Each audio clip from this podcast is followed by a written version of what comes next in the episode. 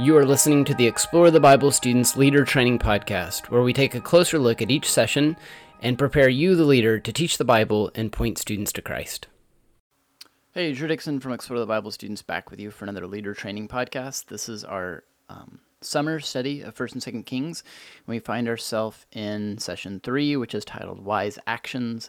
And uh, our central truth is relationships that don't honor God lead to actions that don't honor God. And we're looking at 1 Kings 11, 1 through 13. And this is the passage where we see what I kind of warned you about before. Like things are going to go really poorly for Solomon. He's going to make some really, despite being this person that asked for God to give him wisdom, we see him make some really unwise, unwise decisions in this passage.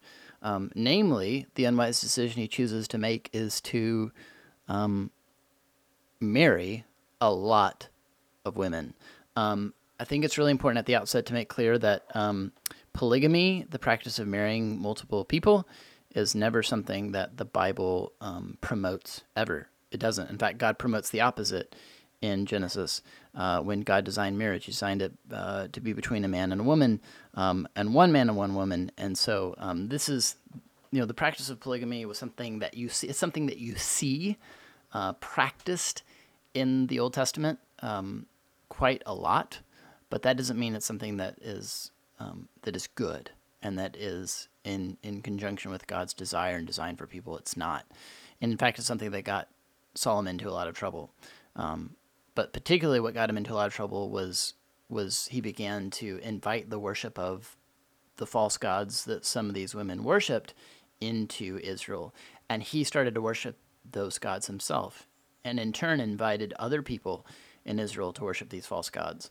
Um, it's probably important to put this in perspective to some degree. It's not like Solomon, in his mind, because I think like we read a passage like this, we're like, how could you possibly do that, right? How could someone po- like after all God had done for Solomon and the dedication of the temple and everything else, like how could he be so so dumb? Um, well, first of all, like this was the culture in which um, the ancient world was just saturated in the worship of all these other gods.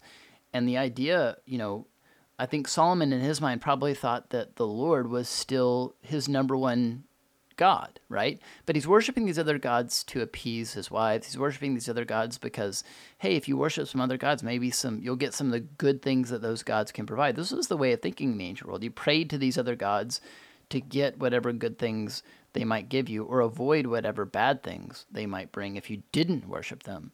And so that's what's going on in his mind, I think, probably. Um, but what Solomon didn't fully get when he gives in to this is that God doesn't allow rivals. Like, he is so holy, he is so um, set apart, he is so perfect um, that he won't allow us to worship anything else but him. Like he's worthy of so much more worship than that. He was worthy of everything we are and all that we have to give.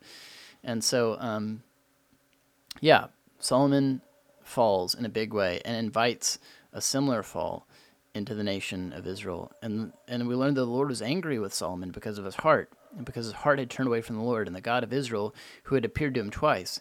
He had commanded him about this, so he would not follow other gods, but Solomon did not do what the Lord had commanded. So, Solomon, what, what, what that passage is telling us is that Solomon knew what he was supposed to do. He knew that this wasn't okay. It's not like he was like, oh, I didn't realize that God was exclusive, that he wanted an exclusive relationship. No, he knew exactly what he was doing, and God calls him out for it. So then the Lord said to Solomon in verse 11, since you have done this and did not keep my covenant and my statutes, which I commanded you, I will tear the kingdom away from you and give it to your servant. However, I will not do it during your lifetime for the sake of your father David. I will tear it out of your son's hand, yet I will not tear the entire kingdom away from him. I will give the tribe to your son for the sake of my servant David, for the sake of, of Jerusalem that I chose. Um, so, uh, yeah, I think this is a passage that reminds us um, of the dangers of of sin, the dangers of deliberately disobeying God. Um, but it also warns us of the dangers of relationships that might negatively impact us. Um, so I don't think the takeaway here is to tell students that they can't hang out with non Christians, right? Because we're called to minister to non Christians and we're called to minister to people who are outside the faith. um, and to point them to Jesus. And that involves friendship that, to some degree, right? That involves relationship. Um, but there's a kind of friendship that's really unhealthy, I think, that can happen between us and people who are not Christians. And that's one that, that embraces their way of seeing the world, embraces their way of life, um, or, or, or comes alongside them in such a way that we, we, we don't, uh, we lose sight of who we're called to be and what we're called to do. Does that make sense? Help your students um, unpack what that might look like for them how can we be friends with people and build relationships with people outside the faith in a way that points them to Jesus without turning our eyes away from Jesus? Um, that's a delicate um, balance sometimes, I think.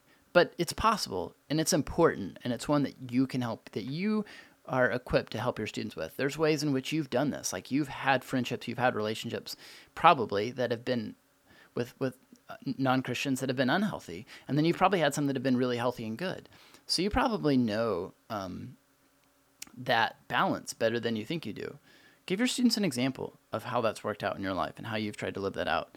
Um, maybe some good examples, maybe some bad ones too, but help them catch a vision of what it might look like to minister to people, to point people to Jesus, but also to protect um, our hearts and our purity and our, our our faithfulness to God as we do so, because we can't minister to the world and point them to Christ if we're doing life the exact same way that they are. Like if there's nothing different about us. Um, Jesus said they would know, people would know um, that we are his followers by our love for one another. So it's really important that we not give in to a way of life that that is self-focused, right?